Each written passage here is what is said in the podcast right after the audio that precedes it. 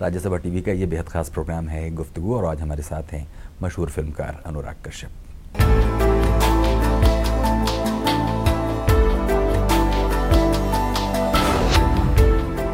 उत्तर प्रदेश के छोटे शहरों और औद्योगिक कॉलोनियों से शुरू हुआ अनुराग कश्यप का सफर उन्हें आज अंतर्राष्ट्रीय मंचों तक पहुंचा चुका है। महज बीस साल पहले फिल्मों की दुनिया में कदम रखने से पहले अनुराग कश्यप जिंदगी की पेचीदगियां समझने के सौ सौ जतन करने में लगे रहे। किताबें, फिल्में, थिएटर, लेखन, गायन, गोया कलात्मक अभिव्यक्तियों और फक्कड़पन के बीच संतुलन बिठाते बिठाते कभी वैज्ञानिक बन जाने के धोखे में भी रहे। लेकिन मुंबई पहुंचने के बाद शुरू हुआ अनुराग कश्यप के जीवन का वो अध्याय जिसमें आज साल दर साल लिखी जा रही है कामयाबी की एक नई दास्तान। खून नहीं, खून खून खून खून खून मैं मर्डर कर देता हूँ। बतौर लेखक उनकी प्रमुख फिल्में हैं सत्या, कौन, शूल, जंग, Nayak, Paisa Vasool, water, Shaka Laka boom boom, और बतौर निर्माता निर्देशक उनकी फिल्में हैं Paanch, black Friday, no Smoking, देवरी, गुलाल, उड़ान और गैंग्स ऑफ वासेपुर। हमारी जिंदगी का एक ही मकसद है, बदला। वासेपुर है, यहाँ कबूतर भी एक पंख से उड़ता है और दूसरे से अपना इज्जत बचाता है, समझ गए। हाल ही में उनकी प्रोड्यूस की हुई फिल्म लव शव ते चिकन खुराना सुर्खियों में है।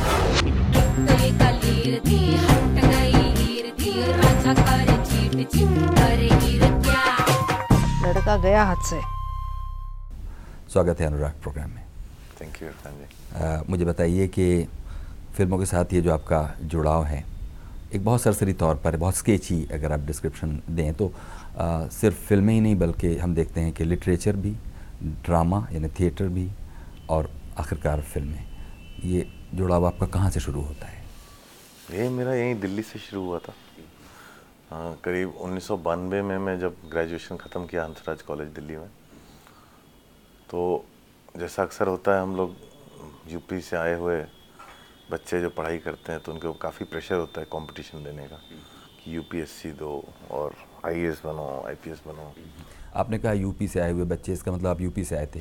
मैं बनारस, मैं पिताजी आजकल बनारस में, मैं बड़ा बचपन पूर्वांचल में गुजरा, तो मैं वहीं से आया था। और पहले पूर्वांचल के कई शहरों में गुजरा या कई शहरों में। मेरे पिताजी का ट्रांसफ़र होता रहता था, वो इलेक्ट्रिसिटी बोर्ड में थे, यूपी स्टेट इलेक्ट्रिसिटी बोर्ड में इंजीनियर थे। पहले वो बचपन ओबरा में गुजरा। ओबरा में जो मैंने गैंग्स ऑफ वासेपुर में शूट की, इसमें मनोज बाजपेयी का जो घर दिखाया पहला पहला घर, उस घर में गुजरा। अच्छा। मेरा भाई उस घर में पैदा हुआ था।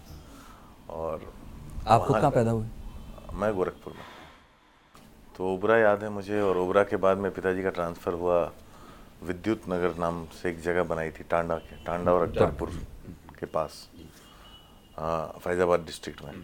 तो हम लोग एक डेढ़ साल फैज़ाबाद में रहे क्योंकि तब तक वो कॉलोनी बनी नहीं थी। जब वो कॉलोनी बनी तो हम लोग पहले लोग थे उस कॉलोनी में रहने वाले विद्युत नगर में। तो वो बहुत अच्छी मेमोरी है। सरयू नदी के किनारे घर था और उसमें नदी में पानी होता था जो साफ़ होता था, जो कभी देखा नहीं उसके बाद। और कछुए हम लोग पकड़ते थे उसमें, छोटे छोटे।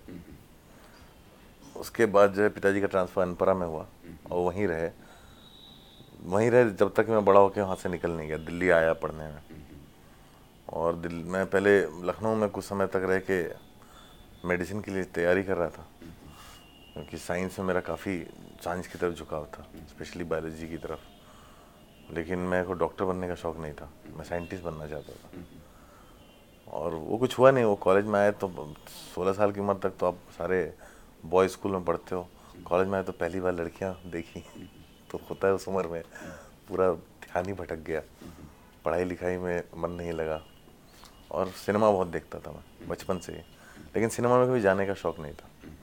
सिनेमा एंटरटेनमेंट के लिए देखता था, अमिताभ बच्चन के हम लोग फ़ैन हुआ करते थे, बाद में हम लोग गोविंदा के फ़ैन हो गए। तो हम लोग सिर्फ सिनेमा देखते थे और लगता था कि कोई करता होगा, इसका जादू की छड़ी होगी, ये लोग ऐसे नाचते हैं, उछलते हैं। था बानवे में मेरे साथ बहुत कुछ हुआ, इक्यानवे बानवे में, कि एक एक थे हमारे दोस्त मित्र थे जो काफ़ी पढ़ते थे, इंग्लिश लिटरेचर के थे, उन्होंने किताबें दी पढ़ने को। तो पहली बार मैंने कुछ ऐसी किताबें पढ़ी जो मैंने कभी सोचा नहीं था। तब तक मैं सिर्फ हिंदी लिटरेचर पढ़ता था। हिंदी लिटरेचर में क्या पढ़ते रहे होंगे? सब मैंने उस समय तक जितना था सब चाट डाला था, मतलब बिना किसी नाम ही लेना होता, बस सब कुछ। मैं सारा ही प्रेमचंद पढ़ा, मैंने शरद जोशी पढ़ा, मैंने कुर्तुल एंड हैदर पढ़ा, मतलब काफ़ी कुछ जो मेरे को अभी मतलब बहुत इनसिग्निफिकेंट तरीके से पढ़ता था कि कोई किताब मिली मैंने उठा के पढ़ ली। और ये पढ़ने का भी शौक़ क्या घर की वजह से था? नहीं, ये पढ़ने का शौक़ पता नहीं कहाँ से था। ये पढ़ने का शौक़ ज़्यादातर स्कूल में इसलिए था क्योंकि हमारा मैं जिस स्कूल में पिताजी ने भेजा था, सिंधिया स्कूल था ग्वालियर, काफ़ी बड़े लोग पढ़ते थे वहाँ, बड़े लोगों के बच्चे पढ़ते थे और अंग्रेज़ी बोलने वाले होते थे, और मैं अंग्रेज़ी नहीं बोलता था उस समय। तो एक अजीब सा कॉम्प्लेक्स आता था, मैं दूर ही रहता था और मैं उनसे कभी मिक्स नहीं हो पाता था। तो मेरा सारा समय लाइब्रेरी में जाता था। लाइब्रेरी अच्छी थी? लाइब्रेरी बहुत अच्छी थी और सारा समय लाइब्रेरी में जाता था और वहाँ पे मैं ऐसे बहुत इनडिफरेंट तरीके से पढ़ता था। मुझे नहीं मालूम था मैं किस राइटर को ढूंढ रहा हूँ। और जो शॉर्ट स्टोरीज हैं मुझे बड़ी अच्छी लगती थी, तो इसलिए पहले तो मानसरोवर पूरी ख़त्म कर डाली। जब वो ख़त्म हुई तो मैं शॉर्ट स्टोरीज ढूंढना चालू किया, तो उसमें मेरे को शरद जोशी के मिली हैं और ये सब मिली हैं। फिर धीरे धीरे उपन्यास पढ़ना चालू किया। शरद चंद्र का देवदास भी तभी पढ़ा था, उसके बाद कभी नहीं पढ़ा। जब पिक्चर बनाई तब भी नहीं पढ़ा। तो और मुझे पसंद नहीं आया था, बिल्कुल पसंद नहीं आया था। लेकिन बहुत इनडिफरेंट तरीके से आठ आठ साल की उम्र से पढ़ता था मैं, और वो सिर्फ इसलिए ताकि लोगों से दूर रहूँ, अपने आप को लोगों से बचा के रखता, क्योंकि मैं बाहर जाता था थोड़ा मिक्स नहीं हो पाता था। हालांकि प्राइमरी एजेंडा तो लोगों से दूर रहने का था पढ़ने में, लेकिन पढ़ते पढ़ते भी आदमी खुद बदलने लग जाता है। वो पता नहीं चलता कब बदलता है। वही मेरे को कभी मुझे रियलाइज़ नहीं हुआ कि मैं अंदर क्या चल रहा है। मैं जब कहानियाँ लिखता था अपने स्कूल की की मैगज़ीन के लिए, तो कभी छपती नहीं थी। वो टीचर पढ़ के परेशान हो जाते थे, बोलते थे इस कहानी में ये कहानी तुम नहीं लिख सकते, तुम इतना ज़्यादा मत सोचा करो। और लाइफ और डेथ के ऊपर मेडिटेटिव सी पोएम लिखता था, तो मेरे पिताजी को फ़ोन चला जाता था कि क्या है आपके बेटे के अंदर, क्या चल रहा है। तो उस तरह का कुछ था। तो मैं उसके बाद किसी को दिखाता ही नहीं था मैं क्या लिखता था, मैं अपने आप ही लिखता था और अपने डायरी में ही रखता था। तो लिखने का शौक़ था, बहुत ज़्यादा लिख सकता था। बस एक ही उपलब्धि थी मेरी स्कूल में कि नौवीं से ही मैंने सीनियर ऐसे राइटिंग कंपटीशन लगातार जीता, क्योंकि मैं इतना लिखता था। मैं ऐसे राइटिंग कॉम्पिटिशन पंद्रह पंद्रह पन्नों के निबंध लिख डालता था। सब्जेक्ट चाहे हमारे देश की हॉकी हो, चाहे कुछ भी हो, तो वो सब होता था। और उसके बाद कॉलेज में आने के बाद तो भटक ही गया था, कहीं और ही चला गया था। वो भटकन पे आएंगे, लेकिन आप देखिए कि छोटे कस्बों में पैदा हुए बच्चे जैसे कि आप, या छोटे शहरों में रहने वाले लोग, इंडस्ट्रियल कॉलोनियों में जिनका लालन पालन हुआ, जैसे कि आप अपने साथ कम बैगेज लेकर शायद चलते हैं, उनके शायद दूसरे कंसर्न्स होते हैं। क्या आपको इस वक्त, जबकि अब आप मुड़कर अपने बचपन को देखते हैं और उस पूरी पढ़ाई और लिखाई के पूरे उद्यम को देखते हैं, तो अभी आपको क्या लगता है कि शायद महानगरों में पले बढ़े बच्चों से बिल्कुल अलग बचपन रहा? बहुत ज़्यादा, बहुत ज़्यादा, क्योंकि हम लोग का बचपन जिस एकांत में गुजरा है वो आज नहीं है बच्चों के पास। हमारे पास भागने दौड़ने खेलने के लिए बहुत लंबा चौड़ा मैदान होता था, मतलब पूरी सड़कें हमारी होती थी, सड़कों पर इतनी गाड़ियाँ नहीं चलती थी, वो सब कुछ भी नहीं था। और छोटे शहरों में सब हम लोग, भाई मैं जैसे बोला नदी, मुझे याद है हम लोग चले जाया करते थे। फिर हम लोग को डर नहीं लगता था क्योंकि हमें माँ बाप को डर नहीं लगता था हमें बाहर भेजने से। हम कब जाते थे, कब आते थे, कहाँ जाते थे, फलां के घर चले गए, क्या हो गया नहीं मालूम। किसी एक के घर में ब्लैक एंड वाइट टीवी था, वहाँ चित्रहार में भीड़ लग जाती थी, सब बैठ जाते थे चित्रहार देखने। उसके अलावा कुछ था नहीं हमारे पास करने को। हम लोग खेलते थे, पढ़ते थे। घर में हमारे महाभारत पड़ी हुई थी, मैंने पूरी महाभारत पढ़ डाली थी जब मैं नौ साल का था। और मुझे भी याद है जो जो किताबें मुझे इफेक्ट की थी तब, उस समय का रशियन लिटरेचर हिंदी में अनुवाद होके आता था, तो सारा दोस्तोवस्की पढ़ा था मैंने हिंदी में उस समय, और टॉलस्टॉय पढ़ा था हिंदी में मैंने। ओ इंग्लिश में बाद में पढ़ा था, उस समय हिंदी में पढ़ा था। और वो बहुत अंदर घुस गया। कितने भाई बहन हैं आप लोग? हम लोग दो भाई और एक बहन। आप क्या नंबर के? मैं पहला, सबसे बड़ा हूँ। सबसे बड़े। तो फिर आपकी इस सब कारगुजारियों का असर छोटे भाइयों बहनों पर भी पड़ता होगा? नहीं, वो लोग नहीं पढ़ते थे। मतलब मेरा पढ़ने का रीज़न कारण एक ये था कि मैं थोड़ा सा सोशल नहीं था और मैं अलूफ था, और मेरे भाई बहन काफ़ी कॉन्फिडेंट लोग थे, वो सबसे मिलते जुलते थे, हंसी मजाक करते थे, तो मैं चुप ही रहता था, मैं ज़्यादा नहीं बात कर पाता था। तो वो लोग काफ़ी सोशल थे। बहन का काफ़ी रुझान था आर्टिस्टिक चीज़ों पे, लेकिन वो बाद में आया मेरे जाने के बाद, मेरे हॉस्टल में जाने के बाद। तो मैंने देखा नहीं उसका कभी, लेकिन मुझे पता चला। लेकिन जब तक मैं था तब तक से मैं ही पढ़ता था, और मैं कुछ भी पढ़ता था, उसमें ये नहीं था कि अच्छा है या बुरा है। मैं सरिता भी उसी चाव से पढ़ता था, मनोरमा ग्रेशोवा भी उसी चाव से पढ़ता जिस चाव से उपन्यास पढ़ता था। अभी वक्त है एक छोटे से ब्रेक का। ब्रेक के बाद हाजिर होंगे और बातें जारी रखेंगे मशहूर फिल्मकार अनुराग कश्यप के साथ। और उसमें से पूरा पढ़ाई से मैं भटक गया था, लेकिन उसमें एक ये चीज़ हो गई थी कि फिर समझ में, फिर मतलब ऐसा लग रहा कि यार अंग्रेज़ी बोलना आना बहुत ज़रूरी है। हाँ, तो अंग्रेज़ी बोलना आने के लिए अंग्रेज़ी पढ़ना पड़ेगा। फिर अच्छी चीज़ ये हुई कि जो मैं पढ़ना शुरू किया, फिर मैं पढ़ाई में घुस गया। और उस समय एक ये भी फेज था कि इतने इम्प्रेशनेबल थे हम कि आज मैंने मार्क्स पढ़ा तो मैं आज कम्युनिस्ट हो गया, अगले दिन मैंने एंड्राइड पढ़ लिया तो मैं फिर एंटी मतलब कैपिटलिस्ट हो गया, फिर तीसरे दिन कुछ और पढ़ लिया तो मैं वो हो गया। तो हर फिलॉसफी जो पढ़ने के बाद उसी मूड में मैं घूमता था, हर जगह घुसने की कोशिश की, क्योंकि जन्नाटी मंच में थिएटर में एक जिम्मेदारी थी जिससे मैं डरता था। वो क्या थी? मतलब एक एक एक फिलॉसफी थी जिसको वो लोग प्रमोट करना चाहते थे, और वो मेरे को समझ में नहीं आता था। जो चीज़ समझ में नहीं आती थी मुझे, तो मैं सवाल बहुत करता था। जब सवाल बहुत करता था तो कई बार कुछ लोग है ना सर डांट दे देते हैं कि सर बेवकूफ़ों वाले बात कर रहे हो, तो मैं थोड़ा सा घबरा जाता था।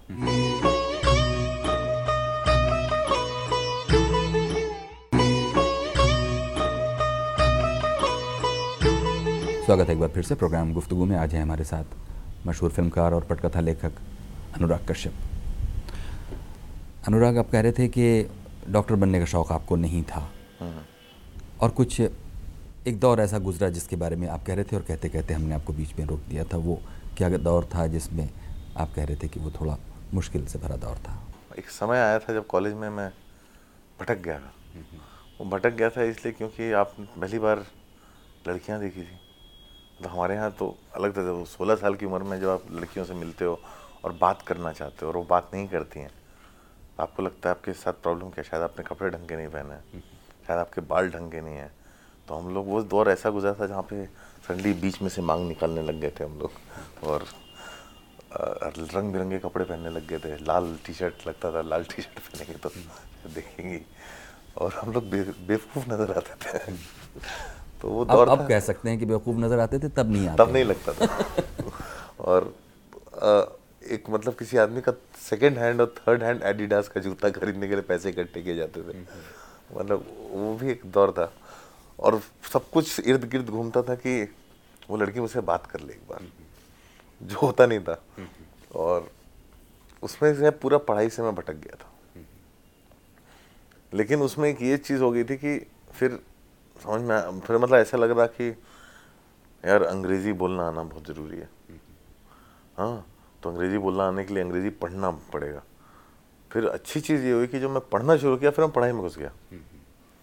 फिर मैंने एक पूरा एक नई दुनिया और डिस्कवर की। फिर मैं डिस्टिंक्टिवली पढ़ता था, क्योंकि जो पढ़ाने वाला होता था, जो किताब देता था, वो पहले से बता के देता था ये किताब पढ़ो, ये मतलब बहुत, ये जो राइटर है। तो मुझे किसी ने एक राइटर के बारे में बताया, वो काफ़का, मतलब आप शुरुआत ही कर रहे हो अंग्रेजी लिटरेचर, काफ़का से शुरू कर रहे हो। तो काफ़का का एक उपन्यास पढ़ा तो मैं फिर सारे काफ़का पढ़ डाला। और उस समय एक ये भी फेज था कि इतने इम्प्रेशनेबल थे हम कि आज मैंने मार्क्स पढ़ा तो मैं आज कम्युनिस्ट हो गया, अगले दिन मैंने एंड्राइड पढ़ लिया तो मैं फिर एंटी मतलब कैपिटलिस्ट हो गया, फिर तीसरे दिन कुछ और पढ़ लिया तो मैं वो हो गया। तो हर फिलॉसफी जो पढ़ने के बाद उसी मूड में मैं घूमता था। फिर मेरा एक दोस्त था सुनीत सिन्हा, जिनका दिल्ली में एक्टर फैक्टर है, वो काफ़ी थिएटर करते थे। उन्होंने मुझे थिएटर से इंट्रोड्यूस कराया। वो जन्नाटी मंच के साथ थे, तो मैं गया उनके साथ जन्नाटी मंच में। मैं स्ट्रीट प्ले किया कई साल, और साथ में एक्ट वन देखा इनके, शर्मा का, उनके नाटक देखता था, हबीब तनवीर साहब के नाटक देखता था। फिर हबीब साहब के ग्रुप में घुसने की कोशिश की, जगह ही नहीं थी। तो मैं उनके टिकट बेचने लग गया, श्री राम सेंटर पे टिकट बेचता था। हर जगह घुसने की कोशिश की, क्योंकि जन्नाटी मंच में थिएटर में एक जिम्मेदारी थी जिससे मैं डरता था। वो क्या थी? मतलब एक एक एक फिलॉसफी थी, एक, एक एक सारा जो जिसको वो लोग प्रमोट करना चाहते थे, और वो मेरे को समझ में नहीं आता था। जो चीज़ समझ में नहीं आती थी मुझे, तो मैं सवाल बहुत करता था। जब सवाल बहुत करता था तो कई बार कुछ लोग है ना सर डांट दे देते हैं कि सर बेवकूफ़ों वाले बात कर रहे हो, तो मैं थोड़ा सा घबरा जाता था। तो एक्ट वन की तरफ जाने के लिए, एक्ट वन में जो प्ले होता था उसमें गाने होते थे, तो बड़ा अच्छा लगता था, लेकिन वहाँ जगह नहीं मिलती थी। तब उसमें पीयूष वगैरह ये लोग पीयूष वगैरह थे, सब लोग थे। तो वही मैं पीयूष मिश्रा और मनोज वाजपेयी को तभी से नेटवा से देखा मैंने। और वही एक था जब मैं यूपीएससी का एग्ज़ाम था और मुझे देना था और मेरे को देने का मन नहीं था, तो पिताजी को मैंने बोला मैं देता हूँ। एक्चुअली मैंने दिया नहीं था। और वो एक साल जो उसी बहाने में यही सब एक्सप्लोर करता रहा। तो ये सब एक्सप्लोरेशन में मेरे को एक और लड़का मिला था, अनिरुद्ध वाहल। हम लोग मुखर्जी नगर में रहते थे और वो बांसुरी बजाता था, और उसके पास पैसे नहीं होते थे, तो बांसुरी बजाता था लोगों के लिए, लोग उसको पैसे देते थे। और वो एक कमरे में रहता था, मैं भी वहीं रहने लगा, और उसके साथ बैठ के मैंने बहुत कुछ पढ़ा। हम लोग ने एक, एक उस हद पे भी गए, हम लोग जो एक टाइम पे किताब निकालने की कोशिश की, हाँ, कि हम लोग जो कुछ हमारे चारों तरफ हो रहा था उसका मजाक उड़ाते हुए एक स्लाइटली पोर्नोग्राफिक कार्टून की मैगजीन निकालने की कोशिश की, तो हम लोग को मार के भगा दिया गया। किसने मार के भगा दिया? जिस आदमी के पास लेके गए थे।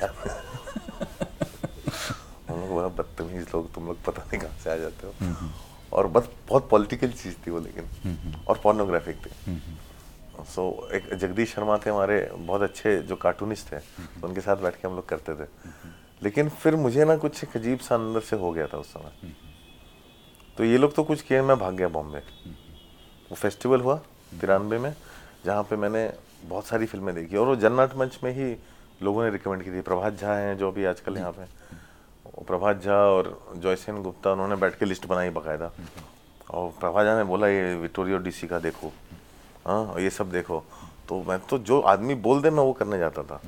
उन्होंने बोल दिया देखो, तो मैं लिस्ट बना ली और बाकायदा सबके टिकट लेके लाइन में लग जाता था सुबह सुबह। और सुबह का पहला शो होता था, वहाँ से लेके शाम तक पाँच छः दिन के देखता। दस दिन तक मैं पचास पिक्चरें देखी मैंने। मतलब मैच फैक्ट्री गर्ल, एरियल कॉरिश्मा की की डीसी का का पूरा रेट्रोस्पेक्टिव देखा, बाई चांस बालथाजार देखा। और वो मेरे लिए बहुत बड़ा चेंज था, उसने मुझे अंदर से पूरा बदल दिया।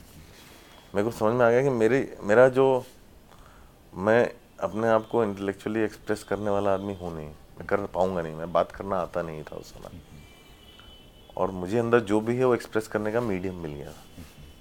और वो सारी कहानियाँ जो मैं दबा के रखता था वो सब जो है ना अंदर से बाहर आने लग गई। और मैं बिना समय वेस्ट किए घुसना चाहता था। तो कृष्ण राघव जो हैं, जिन्होंने शेष प्रश्न बनाया था और सब, तो वो दिल्ली में कुछ कर रहे थे। और मेरी जो दोस्त होती थी आरती, जो जिनसे मैंने शादी की थी, मेरी पहली वाइफ जो है, उनकी एक फ्रेंड थी अवंतिका केसवानी, उनकी मदर प्रोड्यूसर थी उस सीरियल की। तो उनके थ्रू मैंने वहाँ पे नौकरी कर ली कृष्ण राघव के साथ, जब वो सीरियल प्रोड्यूस कर रहे थे सीरियल प्रोड्यूस कर रहे थे और वहाँ पे वो भी थी जो आज मेंबर ऑफ पार्लियामेंट है, दीपा दास मुंशी, वो भी वहाँ पे काम करती थी। तो सब लोग जो हैं थे, और हम लोग आगरा गए वहाँ पे प्रोड्यूस करने के लिए जो सारा सब कुछ। वहाँ पे कुछ एक बहुत ही आइडियलिस्टिक आर्ग्यूमेंट हो गया मेरा कृष्ण राघव जी के साथ, जिसके एवज में मैं छोड़ के चला गया और मुंबई आ गया। और फिर मेरी जर्नी वहाँ से शुरू हुई। अभी वक्त है एक छोटी सी ब्रेक का। ब्रेक के बाद हाजिर होंगे और बातें जारी रखेंगे अनुराग कश्यप के साथ। हमारा ये है कि अगर आपको इन आज़ाद आवाज़ें चाहिए फिल्म मेकर की, तो अगर दस फिल्म मेकर है तो आवाज़ें दस होंगी। वहाँ दस फिल्म मेकर अगर फिल्म बना रहे हैं, उनका काम मेरे जैसे मैं सोचता हूँ उसको जो है प्रोजेक्ट करना नहीं है, उनका काम अपने आप को प्रोजेक्ट करना है। मैं अपनी फिल्म से अपनी सोच डालूंगा, वो अपनी फिल्म से अपनी सोच डालें। और दस तरह की कॉन्फ्लिक्टिंग सोचें एक ही कमरे में रह सकती हैं बिना किसी हाथापाई के। और वहाँ पे एक ऐसी आज़ादी नचर करते, वहाँ कोई हायरार्की नहीं है। तो कल का आया हुआ लड़का भी मुझे मुँह पे जितना चाहे क्रिटिसाइज़ कर सकता है। और ये हम लोग अभी आज चार से पाँच साल हो गए हैं प्रैक्टिस कर रहे हैं, और अभी तक ना तो एक आदमी छोड़ के गया है बहुत ही हेल्दी तरीके से फिल्में फिल्में बनी जा रही हैं और लोग इकट्ठा हुए जा रहे हैं।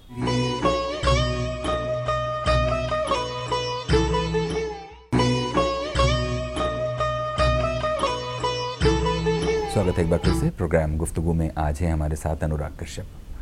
अनुराग, आप कहते हैं कि फिर आप मुंबई आ गए। आपने ख़ुद कहा कि शुरू में फिल्में आपको लगती थी वो लार्जर देन लाइफ और वो एक ऐसी जादू की दुनिया है, लेकिन आज जबकि Anurag Kashyap films private limited नाम की एक बड़ी कंपनी आप चला रहे हैं और करीब करीब मुंबई फिल्म इंडस्ट्री में एक फैक्ट्री की तरह आ, काम कर रहे हैं, आपको क्या लगता है कि ये जो दुनिया है फिल्मों की, ये सबको मालूम है कि शुरुआती दिन आपके काफ़ी स्ट्रगल से भरे रहे, बहुत से लोगों के भरे होते हैं, लेकिन आज जब आप देखते हैं कि फिल्मों को बनाना, उसमें पैसा लगाना, उसमें कामयाबी का फार्मूला ढूंढना, ये एक बिल्कुल आ, उस बच्चे की नज़र से जो कभी ओबरा में या कभी विद्युत नगर में रहता था, जब उसकी नज़र से आज आप फिल्मों की इस दुनिया को देखते हैं तो कैसे रिएक्ट करते हैं? मैं पता नहीं, मैं अभी भी समझ नहीं पाता हूँ। मेरे चारों तरफ बहुत सारी चीज़ें हो रही हैं जो ना मैंने सोची थी ना मैंने चाही थी। मैं कभी इतना एम्बिशियस नहीं था। कभी कभी मैं एनालाइज करता हूँ तो मुझे लगता है कि मैं मुंबई क्यों आ पाया, क्योंकि मैं बहुत भोला था शायद। मैंने कभी ये नहीं सोचा रहूँगा कहाँ, खाऊँगा क्या। आजकल इतने बच्चों से मिलता हूँ, वो लोग इसलिए नहीं आ पाते हैं, सर आ तो जाऊँगा लेकिन क्या खाऊँगा, मैं रहूँगा कैसे। अगर मैंने ये सब सोचा होता तो मैं नहीं आ पाता। मैं हर चीज़ ज़िंदगी में इसलिए कर पाया क्योंकि मैंने सिर्फ करना चाहा और कर गया, मतलब घुसा उसमें और कर दिया बिना सोचे क्या मिलेगा। कि लिखने का शौक़ था, मैंने बहुत लोगों के लिए लिखा, कभी ना पैसे मांगे ना नाम मांगा, तो लोगों को मुझसे कोई दिक्कत ही नहीं होती थी। अरे ये आ जा, कुछ कुछ भी करवा सकते थे मुझसे, तो मुझे मेरे लिए सारे दरवाजे और खिड़कियां खोले थे क्योंकि मैं सबके लिए कुछ भी कर देता था। चाय बनाने से लेकर के किसी के लिए लिखना भी हो, मैं पूरी पूरी फिल्में लिखी जिसमें मेरा नाम नहीं है, ना एक रुपए मिले उसके, तो वो सब मैं करता था और पैसे से मेरा कोई लगाव नहीं था। तो इसलिए चीज़ें बहुत आसानी से होती गई। मुझे हमेशा कुछ किसी तरह का स्टिमुलेशन चाहिए था और इसलिए मैं ऐसे लोगों के पीछे जाता था, जुड़ता था, काम करता था। तो बहुत सारी चीज़ें हो गई। आज भी मैं देखता हूँ जैसे कंपनी बनी, अगर मैं हिस्ट्री में जाऊँ ए के एफ पी एल की, तो कंपनी पर कैसे बनी वो बहुत ही अलग सी कहानी है। मुझे प्रोड्यूसर बनना नहीं था, मुझे सिर्फ फिल्में बनानी थी, वो जो रिलीज़ हों, क्योंकि इतने साल जब पिक्चरें नहीं रिलीज़ हुई तो मैं सिर्फ एम ही हो गया था कि ऐसी बनाओ जो रिलीज़ हो जाए। तो जब देवडी बनाने बैठा, क्योंकि वो नो स्मोकिंग के बाद थी जो बहुत लोगों का नुकसान हुआ था, बहुत गालियाँ पड़ी थी, तो इकलौती आशा की किरण ये फिल्म थी देवडी। गुलाल भी अटकी पड़ी थी। तो देवडी बनाने के लिए मुझे, लेकिन बनानी अपनी तरह से थी। मैं बना रहा था अभय देओल के साथ, जिनकी उस समय तक फिल्में चली नहीं थी। मैं बना रहा था ये दो नई लड़कियों के साथ, माही और कल्कि के साथ, तो और फिल्म का कॉस्ट जो है थोड़ा ज़्यादा था और यूटीवी प्रोड्यूसर था। सब कहता कि यार हम इतने पैसे क्यों दे रहे हैं इस पिक्चर को, पिक्चर तो कभी पैसे कमाएगी नहीं, ऊपर से हम एक फ़ीस भी दे रहे हैं डायरेक्टर को। तो उनको कॉन्फिडेंस देने के लिए मैंने अपनी फ़ीस छोड़ दी और फीस छोड़ी तो था कि भाई तुम कमाओगे कैसे, अगर पिक्चर कमाएगी तो आप दे देना। तो एक बैकएंड मिला पिक्चर का कि पिक्चर जाएगी बाहर, पिक्चर कमाएगी तो उसमें से मुझे एक ट्वेंटी परसेंट बैकएंड मिलेगा, लेकिन वो बैकएंड को कंपनी को जाना था, इसलिए कंपनी बनी ए के एफ पी एल। कंपनी इसलिए बनी और चूँकि कंपनी बन गई, फिर उसमें जो है जब हम लोग उसके बाद देवडी हिट हो गई, गुलाल भी कंप्लीट हो गई, एक महीने बाद रिलीज़ हुई, वो भी चल गई, उसके उसका बहुत क्रिटिकल एक्लेम हुआ। तो सडनली बहुत लोग बोलने लगे यार अब तो तुम बड़े स्टार के साथ काम करो। लेकिन मेरे अंदर एक स्टोरी थी जो कुल बुला रही थी, वो येलो बूट्स वाली, जो कोई नहीं चाहता था। मैं उसका सब्जेक्ट मैटर ऐसा था, कोई चाहता ही नहीं था मैं बनाऊं, तो मैं वही बनाना चाहता था। उसके बाद सब स्टूडियो फिर भाग गए, तो फिर मेरे पास क्योंकि कंपनी थी, मैंने अपने दोस्तों को फ़ोन किया जो स्कूल के थे, कुछ कॉलेज के, कुछ उन्होंने दिए पैसे, कुछ मैंने एड फिल्म किए, ऐसे करके इकट्ठा किए और कंपनी थी इसलिए सब हो पाया। तो येलो बूट्स बन गई, फिर उड़ान भी बनने वाली थी। तो एक दोस्त ने बोला कि यार अनुराग जो राइटर है वो फिल्म भी अपनी खुद की प्रोड्यूस कर रहा है, उसकी कंपनी है, वो जुड़ जाएगा तो हम पैसे दे देंगे उसके, हम वहाँ डाल देंगे। तो मैंने वो जिम्मेदारी ले ली, तो मेरे सर पे इतना उधार हो गया, उड़ान भी बन गई। फिर उड़ान और येलो बूट्स दोनों ही अपनी अपनी जगह बहुत सस्ती फिल्में थी और एक तरह की कामयाब फिल्में थी ना, उन्होंने बॉक्स ऑफिस पे कोई झंडा नहीं गाड़ा लेकिन अलग तरह का झंडा गाड़ दिया। तो उसकी वजह से क्या हुआ कि जितने भी इस तरह के लोग थे जो बहुत ही इंडिपेंडेंट माइंडेड लोग थे, जिनको इंडस्ट्री बोलती थी यार ये क्या पिक्चर है, ऐसी फिल्म तुमको भी अनुराग कश्यप बनना है क्या, ऐसे करके जिनको लताड़ते थे वो सब जो मेरे पास आ गए और कोई जाने का नाम ही ना ले। उन्होंने कहा आपको कुछ करने की जरूरत नहीं। मैंने कहा मैं कहाँ से प्रोड्यूस करूँगा, पैसे हैं नहीं, वैसे फिर दो पिक्चर के उधार बचे हैं, मैं कैसे चुकाऊंगा। तो फिर लोग जुड़ते गए, सर आपको स्क्रिप्ट अच्छी लगी, आपको मेरे पर विश्वास है, बाकी काम हम कर लेंगे। तो एक कंपनी एक ऑर्गेनिक तरह से बनती गई, लोग जुड़ते गए। एक आदमी गया, वो पैसे ले आया, एक फिल्म के लिए इकट्ठा किया, बोला इस स्क्रिप्ट के लिए है। हमने उनको बोल दिया कि आप जो है आपकी कंपनी में बन रही है लेकिन आप जो है सुपरवाइज नहीं कर रहे हैं। मैंने कहा मेरा नाम जा रहा है तो मैं देखूंगा तो सही एक बार ना, हाँ आप स्क्रिप्ट देखिए, आप कट देखिए, आपको जो नहीं अच्छा लगे आप बोल दीजिए। तो मैं क्रिएटिव कंट्रोल अपने हाथ में रख के लोगों को मैंने कंपनी बनाने दी मेरे चारों तरफ, ये कंपनी मैंने नहीं बनाई है। और हम लोगों का इस तरह से है कि जिस तरह की फिल्में बन रही हैं, दो कंपनियां चलती हैं आज, एक एफ पी एल और फैंटम।